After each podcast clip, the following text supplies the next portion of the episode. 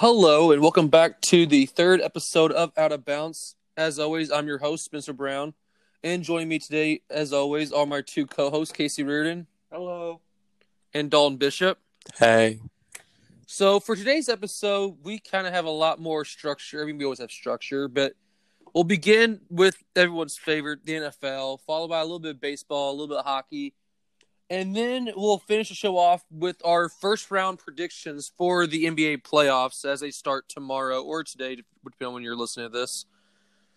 And so we'll just dive right into it. As always, you can follow us on Apple, Spotify, or Google. And also, feedback is encouraged. We appreciate all the feedback we can get to help improve this podcast to make an enjoyable listening experience for you guys. So we'll begin with the NFL, and I believe it was Thursday. We had basically National Tight End Day out for NFL. The tight end market getting reset with Travis Kelce from the defending champion Kansas City uh, Chiefs signing four-year, fifty-seven million dollar extension, and then George Kittle, the opponent in the Super Bowl from the San Francisco 49ers, signing for five-year, seventy-five million dollar extension, which is the largest for a tight end.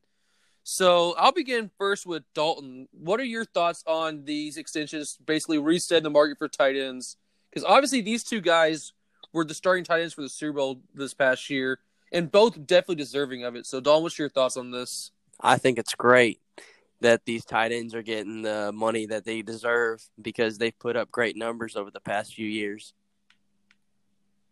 Yeah, I saw somewhere. I think my, my actually my supervisor at work is a huge 49ers fan, and we were talking about. He's like, yeah, if George Kittle was listed like a wide receiver, he would be the 12th highest paid wide receiver. So they're getting the wide receiver money that we haven't really seen a tight end in the past, even though these guys are definitely deserving of it.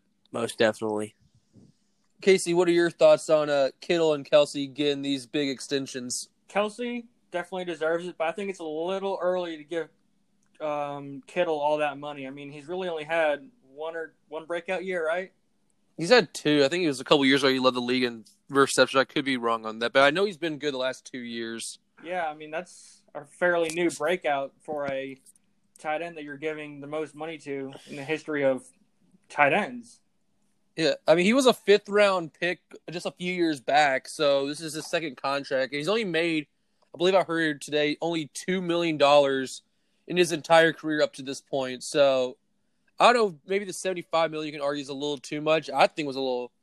I mean, large for a tight end, you can't really argue. And of course, by next year, someone's probably going to pass. I don't know who hits the market next year, but we know how the market works, especially with quarterbacks. Is every single year they just reset the market value, and also the salary cap generally goes up. Although with COVID, we don't know how it's going to be next year. And other news with extensions, Kenny Clark for the Green Bay Packers signed a four-year, seventy million dollar extension, the largest ever for a nose tackle in NFL history. So I'll begin this with Casey, who is a Green Bay Packers fan, has been following Kenny Clark's career since he was drafted out of UCLA. So Casey, what's your thoughts on Clark? Deserving? Too much? Too little? Um, time will tell. I mean, I was a little bit surprised to find out offered this big of a contract. Uh, I mean, I haven't really regarded him as the highest. I haven't always had held him in the highest regards, but last year he definitely proved his worth, and two years ago he's really starting to come onto the scene. But I don't think he deserves the highest paid tackle or nose tackle in history money. But I do think he definitely deserves a nice payday, and I'm glad he's uh, staying with us for the next couple of years. Yeah, I mean, who else do you guys have up in the D D line that front on the defense? Dean Lowry. Yeah, so Clark's gonna be probably getting these double teams, and I mean, again, like it's not gonna be. And then we have the Darius Smith, and then we have the Smith brothers playing on the um, line sometimes, but they're positioned at linebacker. Yeah, they're the edge rushers. I mean, that's a huge signing because Green Bay's defense was very good last year, sans the conference title game, which we're not going to talk about. But I mean, that defense should be formidable for the next couple years, and who knows? Maybe we'll see Green Bay back in the Super Bowl again. Hopefully. And other also news in NFL. This is an extension base, but just a um, very surprising. I'm not surprising, but just something you tip your hat to. Alex Smith, who many people re- remember a couple years ago, base, almost lost his leg with a gr- gruesome injury to the uh, his leg. That he is now officially cleared for football activity after almost two years off. Just the uh, recovery that he's put. I mean, I don't see like who else could be comeback player of the year at this moment in NFL. I think just the way he's battled back from all these surgeries, nearly losing his leg, and to the Washington TBDs to be determined. I mean, I know Dwayne Haskins probably going to be the starter this year, but Alex Smith is going to step onto a football field at least for one play. Maybe it could be a neat into the game, or it could be throwing some passes. Because just ceremoniously, he'll play at least a snap or two this year. But I'm just happy because he's been very exciting from his time in San Francisco, his time in Kansas City. He was a starter. Then he got shipped off when they drafted him after they drafted Mahomes. Sat Mahomes sit for a year. But I mean, just the recovery and like Casey, you're a medical expert compared to the two of us here, the three of us. So, like, did you expect to see Alex Smith ever again back to this when that first happened? Not a chance. Like, see, like nobody. I mean, this is just the will that he's had to work back. The fact I mean- that he still even has his leg is a medical miracle. Yeah, it's crazy, and I mean, I I say comeback player of the year. I don't know who else you give it to because no one's battled back because when it Like you happened, it was Spencer, Yeah, like you on. said earlier, um, Antonio Brown for uh, mental health comeback player of the year. if he does ever come back. I mean, I've seen maybe like before. I probably would have said Gronk maybe. He like he's the name because he retired, but I mean he just retired and came back. But Alex Smith just battling back from all this, and when it happened, I remember comparing it. People were comparing it to uh, another Washington quarterback, Joe Theismann, whose career ended on a similar hit back in I think the '80s. So it was like the same exact day like it was someday in November. I forget the exact day, but it was like a lot of similarities. The fact that Smith is first off that he still has his leg is a miracle. Second off that he's actually wanting to play football. I mean that is just a testament. Dawn, what are your thoughts on Alex Smith's recovery?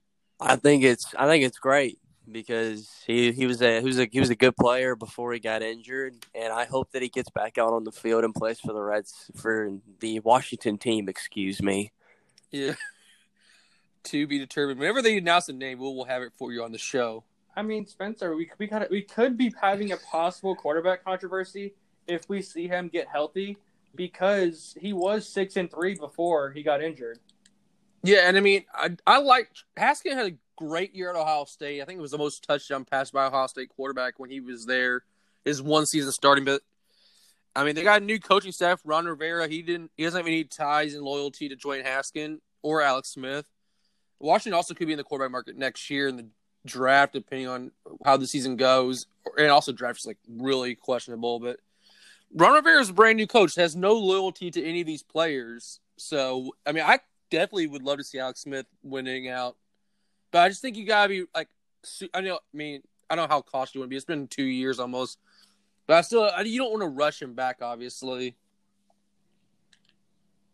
I mean, yeah, exactly. Because if you if you all saw that video of him being showered in champagne by his family, it looked like he was having a little bit of trouble walking. I mean, rightfully so. I mean, you almost lose your leg. You got to learn how to walk again after that. I mean, Yeah, mm-hmm.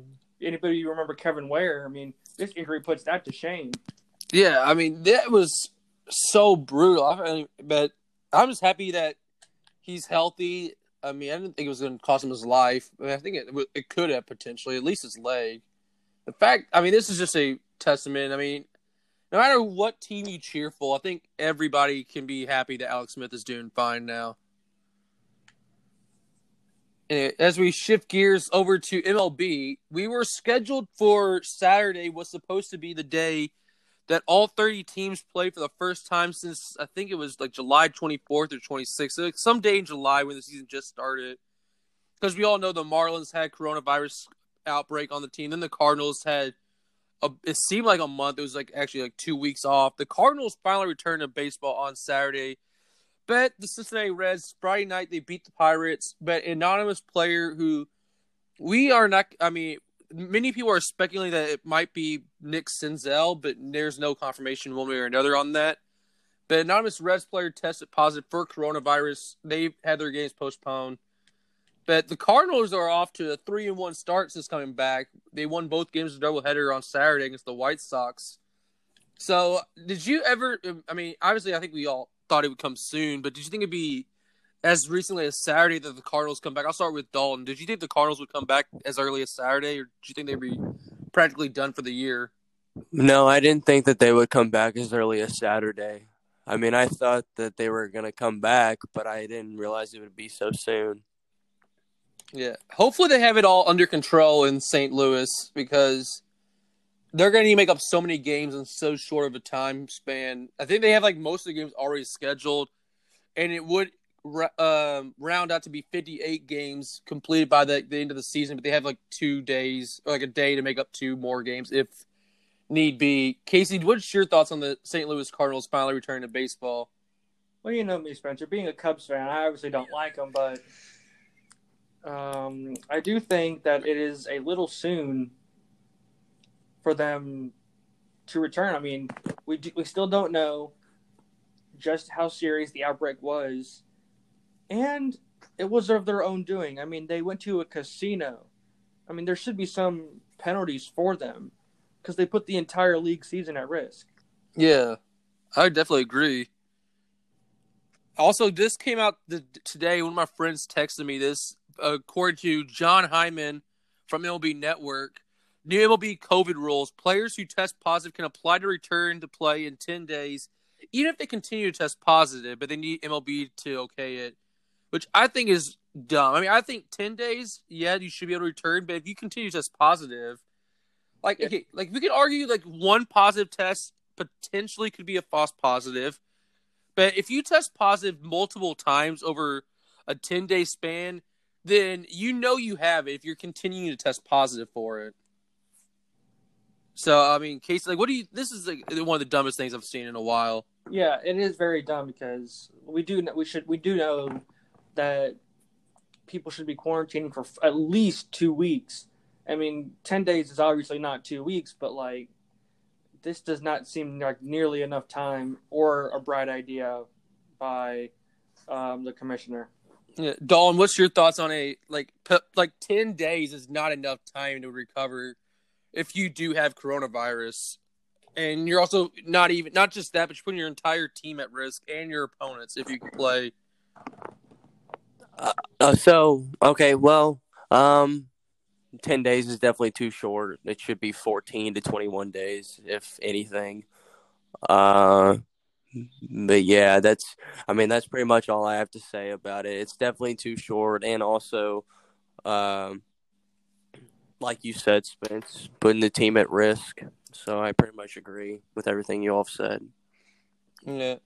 Anyway, hope the Reds are potentially going to be playing again on Tuesday to be determined if they're they deem it. They haven't postponed or anything yet, but I mean, it like again, we, it was inevitable that someone was going to test positive. But as of now, the Reds seem to just be one isolated incident, and the rest of the team has yet to be affected. Which, if it's just one isolated incident, like obviously you want to get the player away and get him quarantined, but I don't know. Like, I mean, obviously, as long as everyone else is testing negative, I don't see any reason Reds shouldn't be able to go ahead. Casey, Dawn, you disagree with that?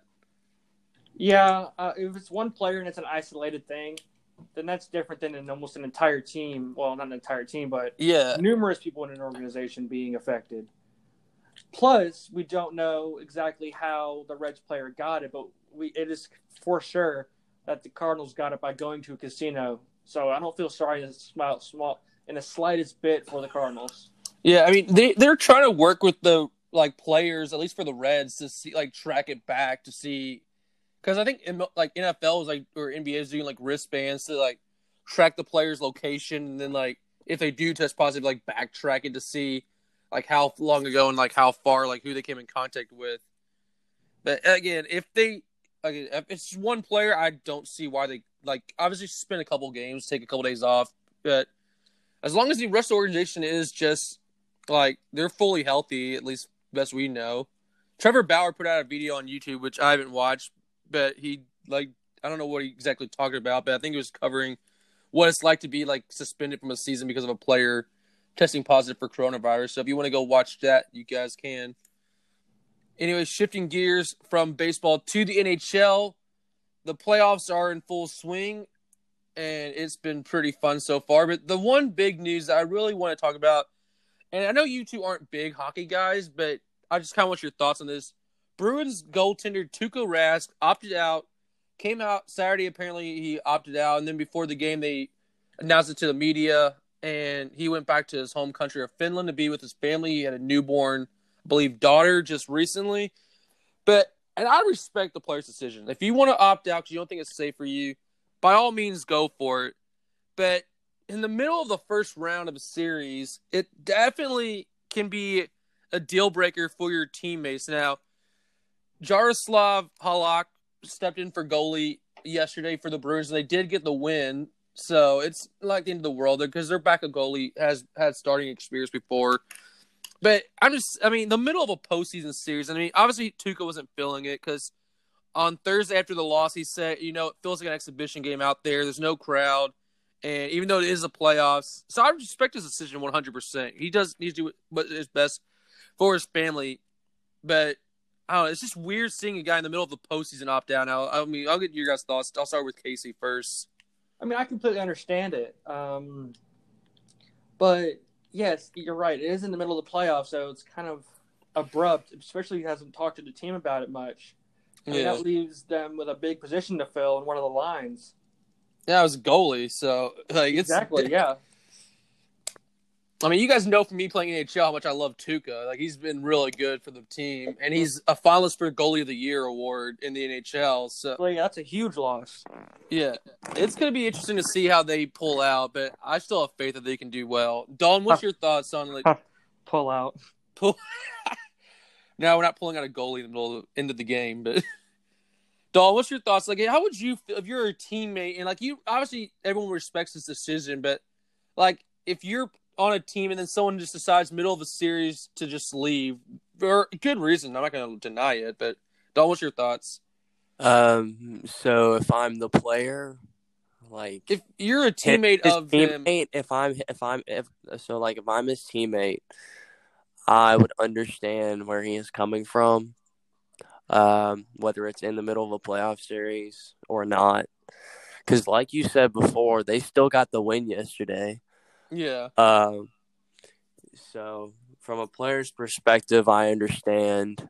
From a fan's perspective, that is, I mean, I guess you can still understand it, but um, it's kind of a huge loss because your goalie is one of the best in the league. Um, so I guess, I mean, you know, like I said before, things happen, and um, you just got to move on with it and just hope for the best for the future. yeah. Like I remember, like I woke up yesterday excited for the game, and then I remember checking Twitter. I'm like, this is a huge loss for the team. I mean, obviously, like your mind goes like, okay, what the heck's going on? Like, but you obviously, we're all people first. I respect the decision. So, and his heart wasn't in it, but I mean, yeah, he's done a lot for the team, and I'm not going to be upset. I mean, we'll see what Jaroslav Halak can play, how he does. He's got one game uh, in. They play again tomorrow. But that wraps up for our uh, rest of the professional sports league. Football hasn't really had many breaking news stories in the past week. So we're going to take a quick ad break and then come back with the NBA's news. Okay, welcome back to Out of Bounds, and we will dive into our NBA segment.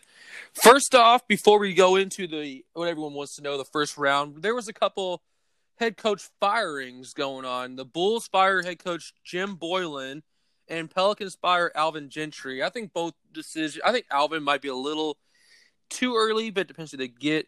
Jim Boylen, I don't know why they waited this long to fire him personally because Chicago did not make the NBA bubble. They were one of the worst teams in the league. He hasn't shown much in the year and a half since he took over for Fred Hoiberg, who got fired. So I don't know why they didn't do this decision earlier. Alvin Gentry, I think, I guess they just didn't see him in the future for the organization with the development of like Zion, Lonzo Ball, Brandon Ingram, and so on down the line. But like when these guys, when they do hire, you'll hear our opinions first from it. I don't know. I saw names thrown out like Jason Kidd could be in the mix.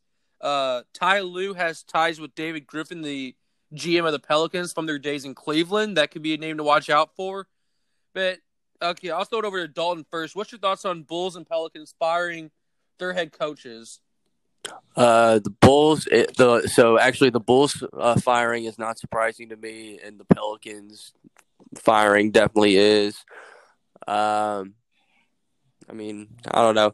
I thought that I thought that Gentry was a good, not great head coach. Um, and they didn't do terrible this year. I guess they were okay at best, and they were hanging in there, especially with Zion in the lineup and stuff. And um, as like um, the Bulls, so um, the Bulls team, they actually their their team is very very young. Um, so honestly, I despite their record, I think the Bulls GM probably should have given him like another year or two so that they can develop their players because they're relatively young. Um, but they're still a terrible team. Uh, I mean, yeah, that's pretty much it. I think, um, yeah, it would be interesting to see who the who the next coaches are. Um, I think uh, isn't Jason Kidd coaching in the WNBA right now? No, he's an assistant for the Lakers. Oh, there must have been one other coach that I was thinking of for in the WNBA. Yeah, I, I, don't, I couldn't tell you. Um, yeah, I don't really have anything else on it. So, yeah, Casey, what were your thoughts on the Bulls and Pelicans firing their coaches? Bulls, understandable, but the Pelicans was definitely surprising with how much young talent is on that team and with all the injuries that they faced this year, Lonzo injured. I mean, Zion obviously out for most of the year. Uh, Alvin Gentry, he's a good leader and a good people person, but I don't know if he has exactly what it takes or exactly what the Pelicans are looking for. I think they want like a, a bulldog mentality, kind of like a um, Popovich or a uh, um, Doc Rivers type. One that'll kind of grit and grind or be that imposing force on the sideline. Yeah. I mean, I don't know. It'd be interesting to see who they hire. Also, we know Brooklyn fired Kenny Atkinson before the suspension, and so Atkinson is available if teams want him. Jacque Vaughn, no guarantee if he'll get the full time gig there in Brooklyn. So Brooklyn could be looking for a coaching hire this offseason. Another team that I say to watch out for is 76ers because Brett Brown was rumored to be getting fired last season, potentially. I mean, it wouldn't surprise me if Philadelphia decided, hey, we need to move on from him. So there is four jobs right there that could be open for teams to look at. Again, this is just speculation right now based off stuff that I've heard around the league, just following different sources. So again, we'll again as soon as they get hired, you'll hear our reactions from this podcast another thing I want to do before we dive in is uh pay some respects to the San Antonio Spurs and Gregg Popovich. They have made the playoffs for 22 straight years, and that streak is now over. First time in all of our lifetimes that the Spurs are not going to be in the postseason. So it's an, I mean, I don't think we'll see something quite like this again, at least for a while. Because as of now, I'll I'll let you guys go. I'm, I know I have this pulled up right now. Who do you guys think the longest active NBA playoff streak is? Dalton, what's your guess first? Let Casey go first. I got to think about it. Okay, The Casey. longest active. Uh, longest active playoff streak. There uh, is. I'll tell you, your Raptors are two. They're at seven. There's one team I that has the a, Raptors were pr- since 2013. yeah. There's a team that has a one year longer streak of eight seasons in a row in the playoffs. Are they in the East or West? Okay, they're in the West. Okay, um, I'm gonna have to go with the um, Rockets. Okay, Dawn, do you have a guess yet? I'm gonna go with the Mavericks. Mavericks? No, Mavericks missed it last year. It doesn't matter. My backup Oh. was definitely gonna be the Thunder, but they, but I like I know they missed it one year. Yeah, it is. It's the Houston Rockets. Since 2013, they've been in Oh, the wow. playoffs. And they have the longest active streak with eight seasons. So, okay, I don't know how long. I mean, D'Antoni knows what to do in the regular season at least, and Harden, as long as he's there, in Westbrook, they'll be in at least a contention. So I see that going for a couple more seasons at least. So yeah, the Houston Rockets now own the mo- longest active playoff streak. Also, longest drought, just for anyone curious. On the flip side, is the Kings 14 years still. And the Phoenix Suns Wow. is at 10. Phoenix, I bring up because, uh, like, again, the next, the seeding games, Phoenix went 8 0, and Monty Williams won Coach of the Year. And Dame was most valuable player unanimously in the bubble because they did give out seeding game awards.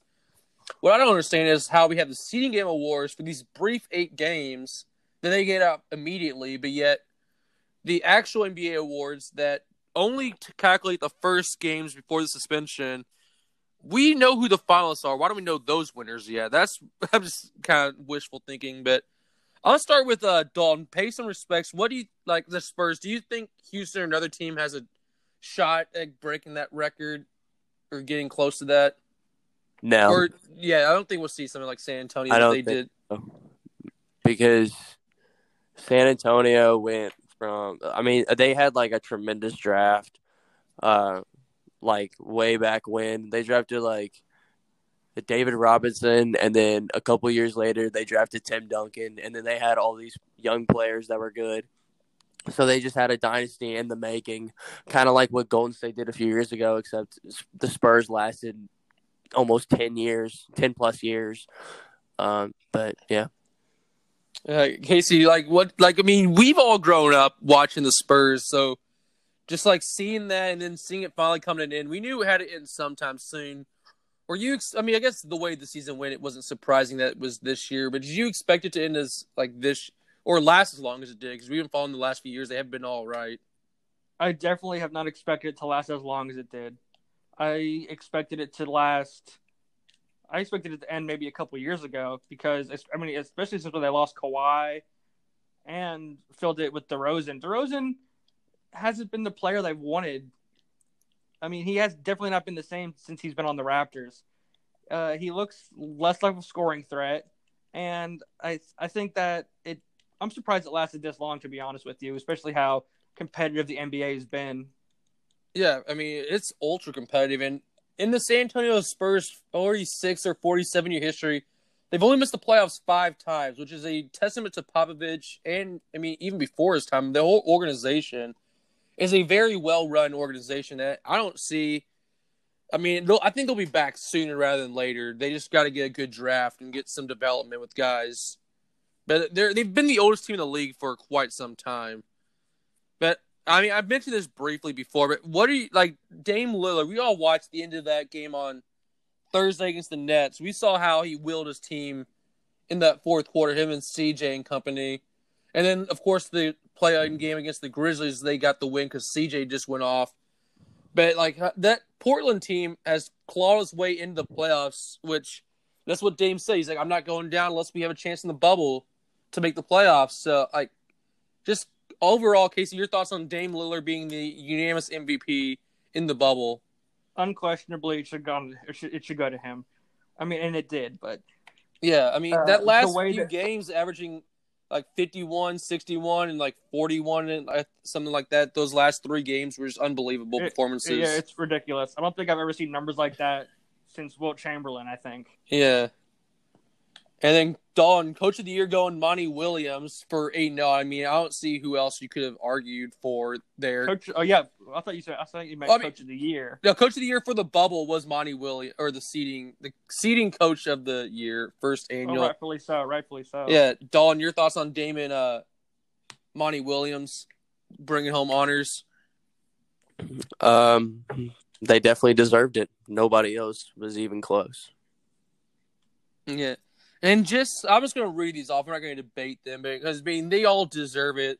The NBA bubble seeding games, first team award, like the first team honors was Dame Lillard, obviously, Devin Booker, who was the uh, key piece for the Suns. TJ Warren, we all know he dropped 53 in a game. Luka, one of the best young up and coming players, and James Harden. Second team was Giannis Kawhi, Kristaps Porzingis, Caris LeVert, Michael Porter Jr. Which I mean, this is only a small sample size, but these guys all have bright future, or they're already the best of the best in the league anyway. But they definitely have some bright futures along. And now, for what everyone's been waiting for, our NBA playoff predictions. We're just going to do the first round here, and as each round progresses, you'll hear our picks coming in. So, first off, I'll start out East with the uh, Bucks Magic series, for me, I think it's a huge mismatch. I avoid saying absolutes. I hate when people like there's no chance that this team has in this series, but I think this is a kind of a surefire lock. I don't see how the Magic, who have lost Jonathan Isaac, and just honestly, they're not like there yet, and I don't know if they ever will be. But this is my only sweep that I have. I have Bucks winning the series in four games. So, Casey, what's your thoughts on the Bucks Magic series? Who do you have how many games, and just your overall thoughts? I have the Bucks in four. I just don't see anybody on that um, Orlando team that can match up.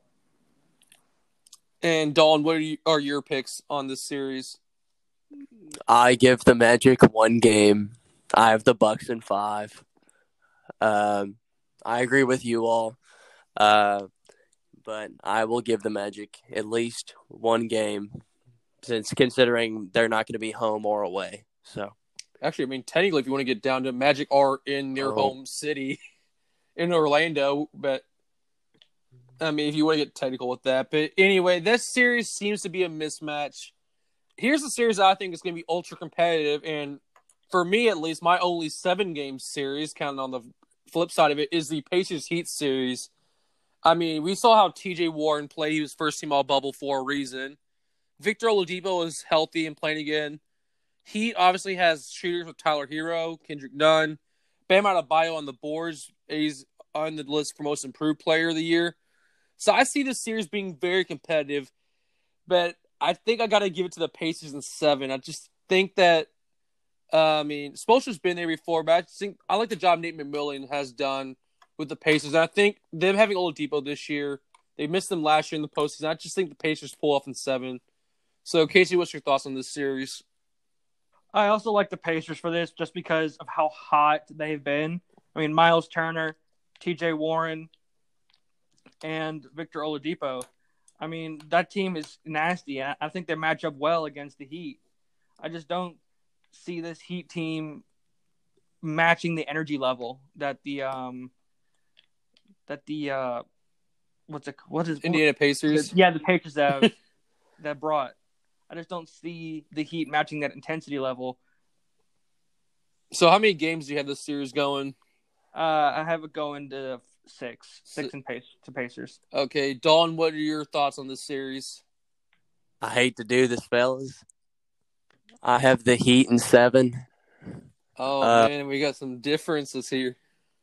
I only say that uh, the Heat for the for the shortened season we've had. Uh, the Heat and the Pacers played twice in the regular season, and the Heat won both times. So, uh, safe to say the Heat have the pace the the Heat has the Pacers number. Uh, but I do have them going to seven games, so it should be a good matchup. Yeah, two of the final three seeding games were between the Heat and the Pacers. So if it does go the distance, nine times in ten games, these teams will be very familiar with each other. I mean, they already are familiar from the scouting reports that they have. So it will be. I mean, even though the last game was only their backup players. and anyway, on to uh, Casey's favorite team, the Toronto Raptors, in their series against the Brooklyn Nets. We saw Brooklyn's game against in uh, Portland. That into the game, the offensive rebounds for Brooklyn was something I've never seen it go that many times in a row. I mean, I'm praising Brooklyn for that because it's the only time I'm ever, I'm ever going to pl- praise Brooklyn. But because Toronto is still the defending champs, even though they did lose Kawhi, Siakam has been an unbelievable player. Nick Nurse has been a tremendous coach, and we have the defending coach of the year versus a guy who is on an interim basis right now. That's such a huge coaching mismatch.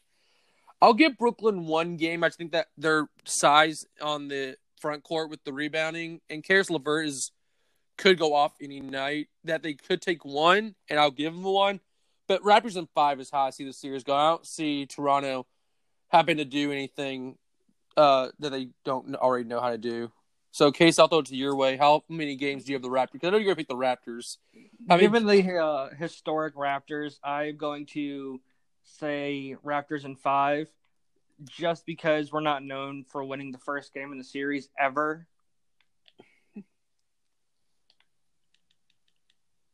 So yeah, I mean that that's my pick. I mean Raptors in five, just because we have we've never really won the first game in a series. Yeah. Dawn, how many games do you see the series going? Who do you have? Fellas, we're age. I have Raptors in five as well. Um, Yeah. I give the Nets at least one game because you know Caris LeVert is a dog, and Jarrett Allen and those boys. You saw what they did against the Blazers the other night. Almost went to overtime or double OT or whatever. Uh, yeah, it should be a good series. Yeah. So finishing off our Eastern Conference first round, we have the Celtics and the 76ers. And this regular season before the suspension, they played four times. Philly took in take uh they took three of the four games against Boston. And but on the neutral court in Orlando, it's gonna be interesting. But Philly has always had our number, it seems. Not I mean this year at least, because in the playoffs in the past we've dominated Philly. And as I said earlier, I think Brett Brown's not a good coach, and Brad Stevens, I think, is one of the best coaches in the league. But that's also a little biased, but I think it's also proven that he has a good track record as a coach. I see the series going to my Celtics. I see it going six games just because Joel Embiid is still an amazing player. You know, there is no Ben Simmons. I think Embiid and Shake Milton, possibly Tobias Harris. I think they can take a couple games because Boston is due for off nights. But I think Boston's just going to be way too talented. And they, like, after what happened last year in the playoffs, they know that they have a whole different group and a different chemistry here. But Al Horford playing against his former team is going to be something to watch out for. But I'm still going Celtics in six, so I'll throw it over to Casey for his prediction.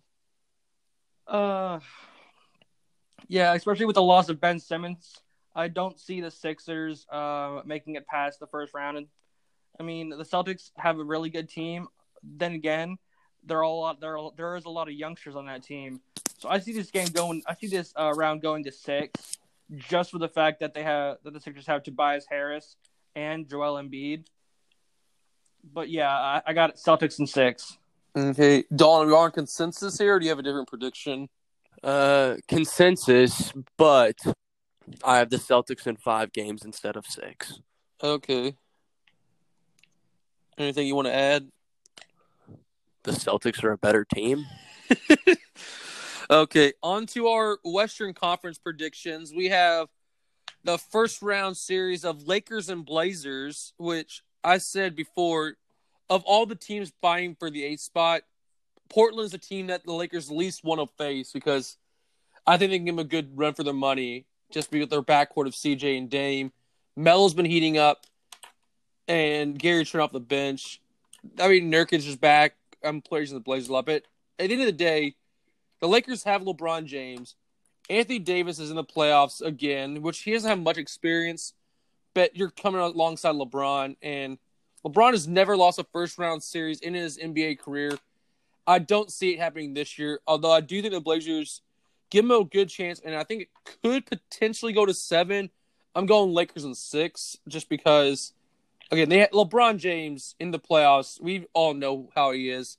He went to eight straight finals, and there's that's no accident. He went to eight straight finals because he wills his team every single year. And some of those teams were not the best teams in the world. Lakers are not a horrible team. They got AD. It's going Lakers in six is my prediction. So I'm gonna throw over to Casey now. I'm the opposite. I got Blazers in seven.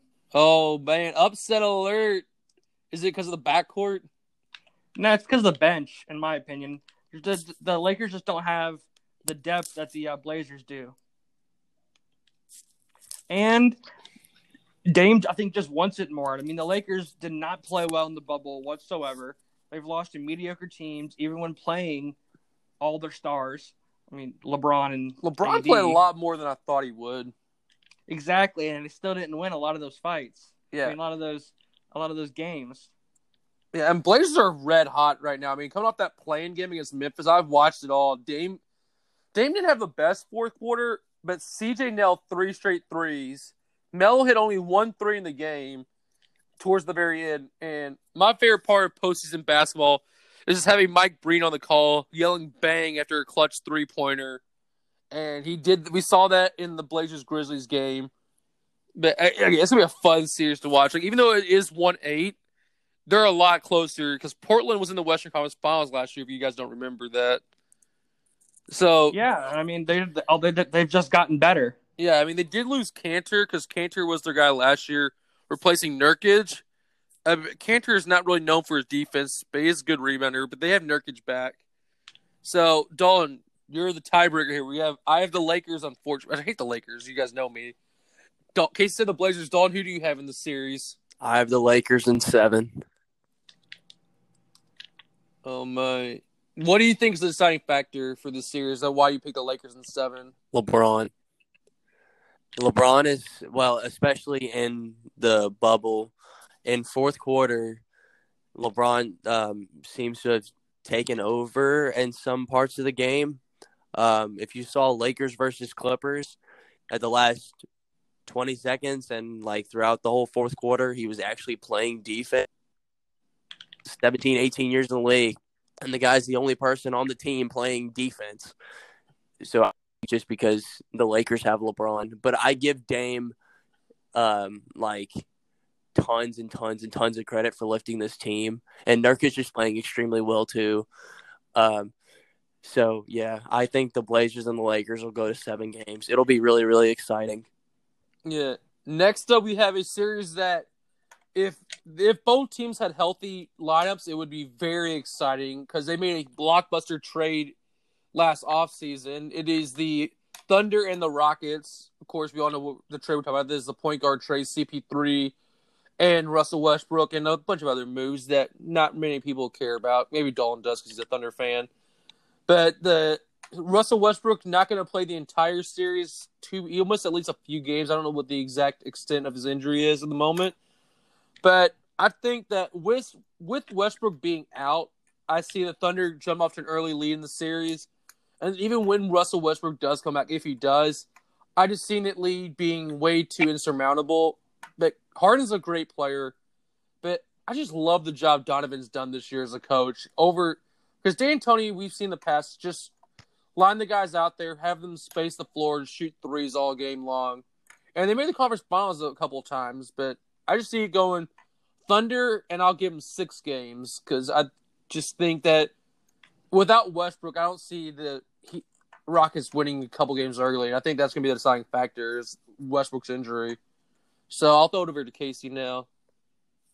Yeah, I mean, I like I like the Rockets for this one. Still, uh, I think just James Harden's obviously unstoppable, and we could see the return of Russ later on in the series. And if if that does happen, unquestionably, I gotta say the Rockets in at least five, but I could see it going to six or seven. So you're want me to put you out for five games for this?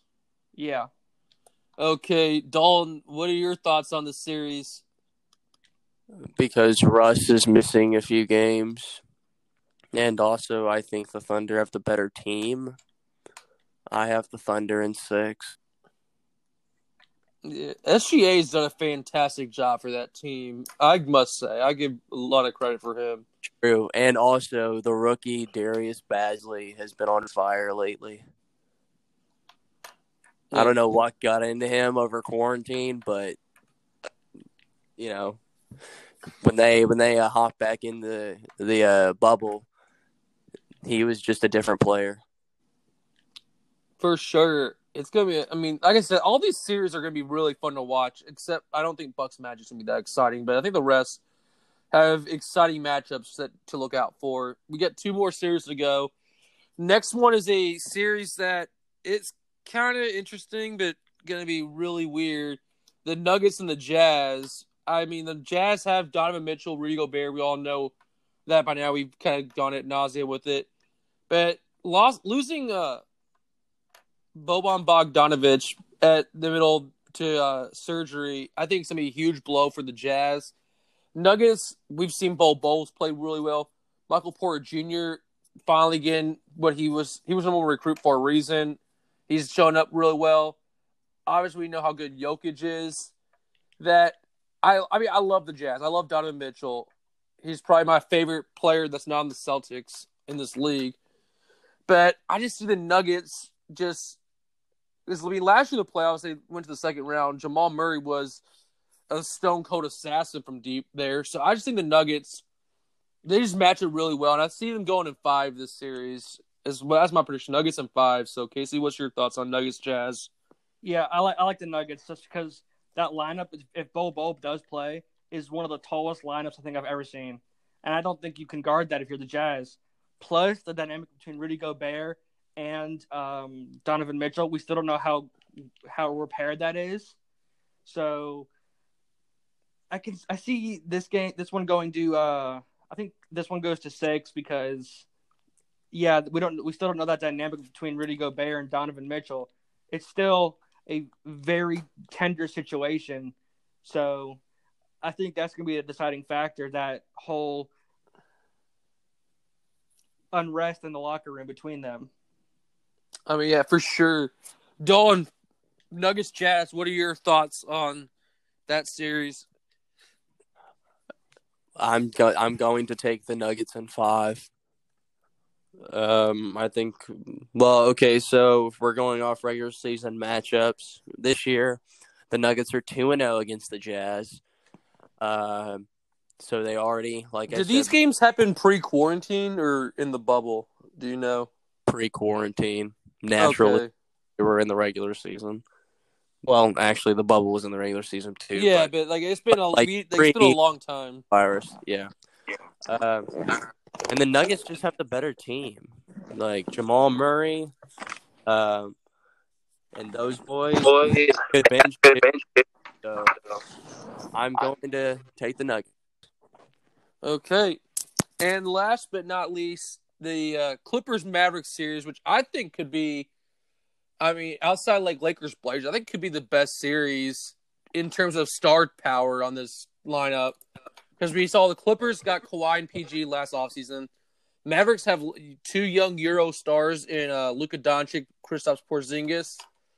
I mean, this series has the potential to go seven games and be a very good series. But for me, it's the Clippers bench. They have two guys nominated for six man of the year in Lou Will and Montrezl Harrell.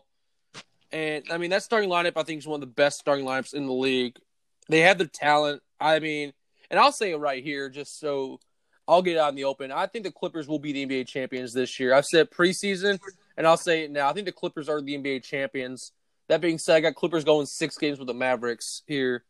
So wait, wait, wait, wait, wait. You have the NBA champions go into six games in the first round. We've seen it happen before. I think the Mavericks match up well but it's not unheard of for a champion to go to six or seven games in the first round. All right. I mean, I, I don't know how recently, like, I don't have, have a history, but I know at least my 08 Celtics team went seven games the first two rounds in the series, and they were the one seed that year. So it's not unheard of for a team to go very far in the first round. But I, I think the Clippers do win it all. That's just, I, will get your guys' thoughts afterwards, but I'm giving that up now. So, Casey, what's your thoughts on the Clippers Mavericks series? Clippers in five. I mean, then again, that bench infinitely better than the than the um, Mavericks. Montrezl Harrell on almost any other team would be a starter, and I have no idea why he's not starting on this team because they do need a power forward. Yeah, for sure. He'll get but, paid in the offseason. But yeah, the Mavericks just don't have the bench to match up. Plus, um, I think Kawhi shuts down whoever he's guarding, whether that be Kristaps or Luka. I mean, I mean, actually, never mind. You're not going to shut down Luka no matter what, but I, I do think Kawhi is going to hold him to career lows. Yeah, Dalton, what's your thoughts on Clippers Mavericks? This can be a fun series, in my opinion. Clippers in six. They have stars in the PG thirteen and Kawhi Leonard. And Kawhi Leonard, if he wins the title this year, could be the first person ever to win it with three different teams. Well, will be the first person ever, but I could be the first person to be Finals MVP on three different teams. Because Robert Horry won on three different teams. He won with uh, the Bulls, Lakers, and Spurs. That's what I meant. Finals MVP. First person to be Finals MVP on three, or LeBron could. I mean, like, so it could be it's gonna be fun to watch LeBron and Kawhi duel it out. They make the conference finals together. So you guys have heard my pick. I think the Clippers win the NBA Finals this year. And I, I had that preseason, and I'm sticking to my guns on the Clippers being the champions this year. Dalton, I'll throw it out to you first here. Who is your NBA champion and why? Um, you just sprung this one on me, Spencey. Let me see. Uh, okay. All right. Let's see. Uh, I think it's. Well, I mean, I don't have a. I don't have a. Def- I really don't have like a definitive champion at this point, but I do have a couple team or like a few teams that could very well win it. Uh, the Clippers, the Nuggets. Um, Nuggets would be an interesting champion because Uh, that'd be the weird. That'd be the one of the weirdest champions in recent memory.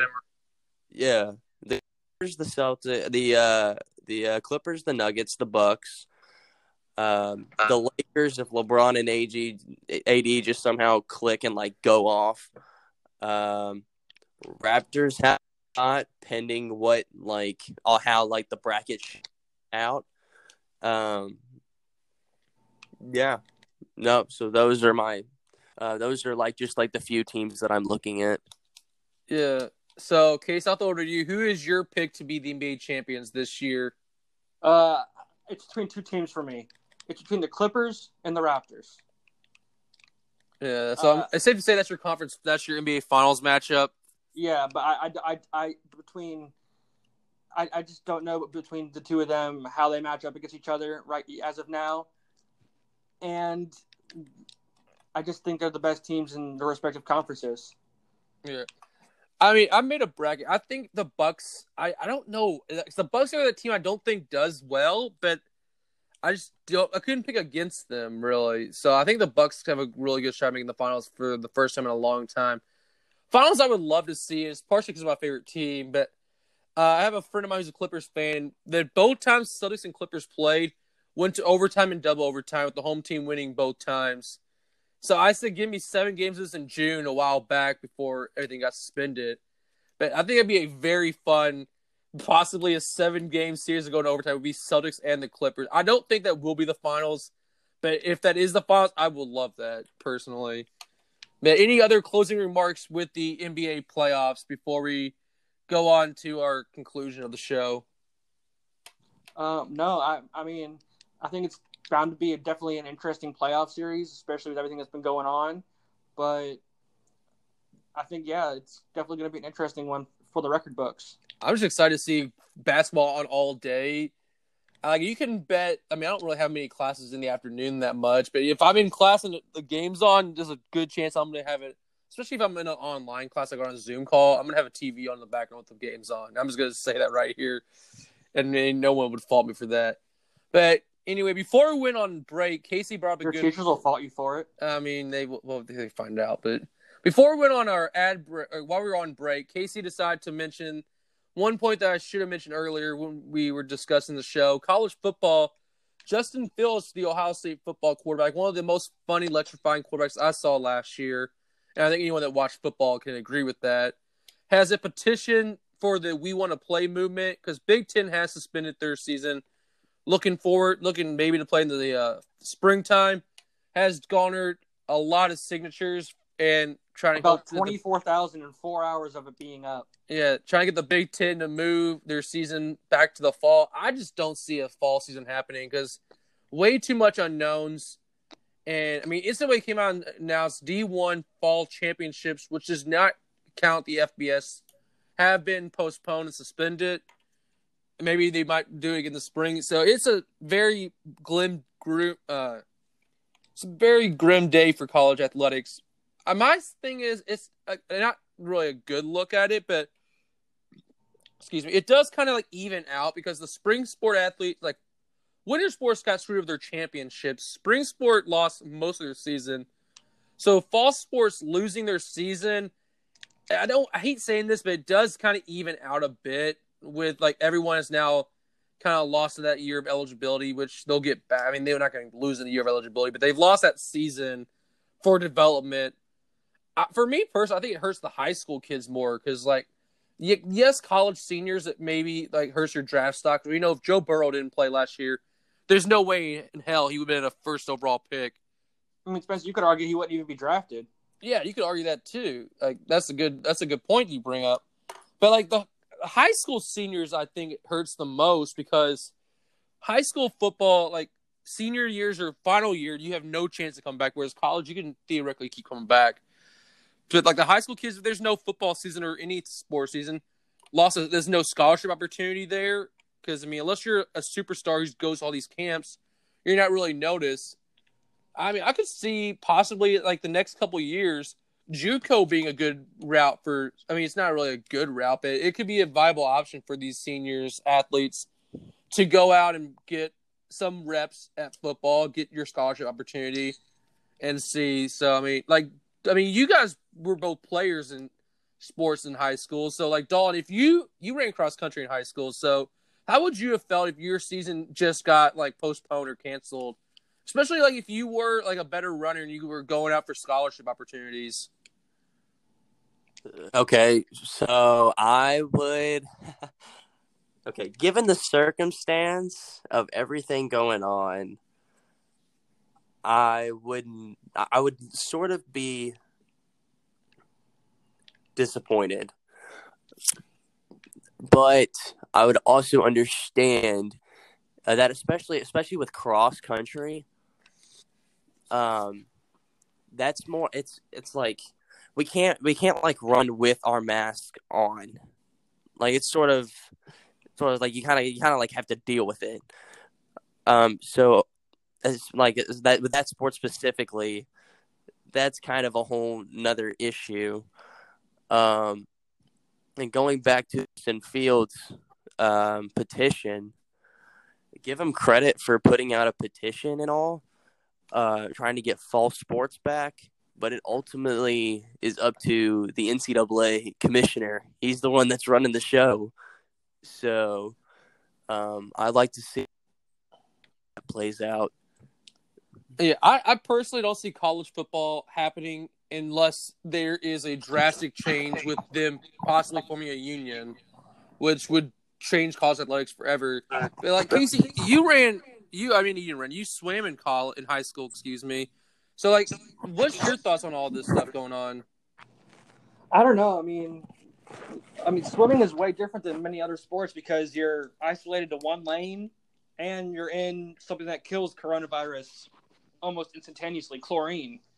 I mean, it's a very touchy subject, but me, don't get me wrong. I, I, like that Justin Fields put out the put out the uh, the um, petition, but I've also seen news that he may transfer somewhere if he doesn't get to play this year. So I, don't know. That again, now I don't know how you would go about that. Like I, I saw that too, but like the waiting the way is because he already transferred once from Georgia to Ohio State and got cleared immediately. And I'm glad he did because if he didn't get cleared immediately, there's a chance like this year gets canceled too, where he never plays a down in college football outside of the few he did in Georgia. And I was kind of glad he did because we know how the NCAA transfer waivers work. There's hit or miss here or there. But it will be something to watch, a developing story. I mean, I expected the season to be fully canceled because right now we're down to Big 12 still wants to play. ACC and SEC. SEC is steadfast that they're going to play. And then a few smaller conferences have yet to postpone. And again, I don't think spring works because you play a spring season and a fall season. I think that's way too much wear and tear on a student athlete's body. But we'll see what happens here. Any other closing remarks? I'll start with Casey and then go to Dalton for closing remarks before we close the show out. Uh, one more thing that I wanted to discuss was the firing of FC Barcelona's coach after a, after a humi- hum- humiliating loss to Bayern Munich, uh, eight to two.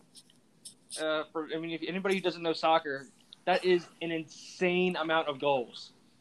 Usually, you're lucky to see you know, one goal, but the fact that Bayern uh, Bayern Munich scored eight on probably one of the best teams in the history of soccer. I mean, you got Suarez, you got um, Messi, you have just so many good players and get blown out. It, it, it's just amazing to me. But yeah, their coach got fired today. Yeah, I'm not too aware of soccer. I mean, I know of these teams, but obviously a coaching change was needed when you give up eight goals. Also, I think you gotta get a new goalie at this point. Or new well, defense. Yeah, or yeah, that was a horrible game. Don't any closing remarks for you, or you want to elaborate on FC Barcelona's firing of their coach? Tough loss for FC Barcelona. Yeah, uh, get a new goalie or and also get a new coach. You got issues, and you got to figure them out quick because you're FC Barcelona and you're supposed to be one of the best teams in soccer. Uh, yeah. Uh, so basically, like other than that, I don't have any other closing remarks. Okay, well, thank you guys for tuning in to another episode of Out of Bounds. As always, we appreciate your support. Give us a review, give us feedback. You guys know how to reach us. If you don't, well, that's your loss, I guess, at this point. But anyway, feel free to reach out to us to give us feedback and enjoy watching the NBA playoffs and the continuation of the NHL playoffs because I will continue to push that forward because NHL playoffs need viewership, obviously. But we'll be back again probably next Sunday again, recapping the NBA playoffs, NHL, and any other news going on in the sports world. As always, I'm Spencer Brown. I'm Casey Reardon. I'm Dalton Bishop. Signing off. So enjoy the rest of your day, guys. Adios. See ya.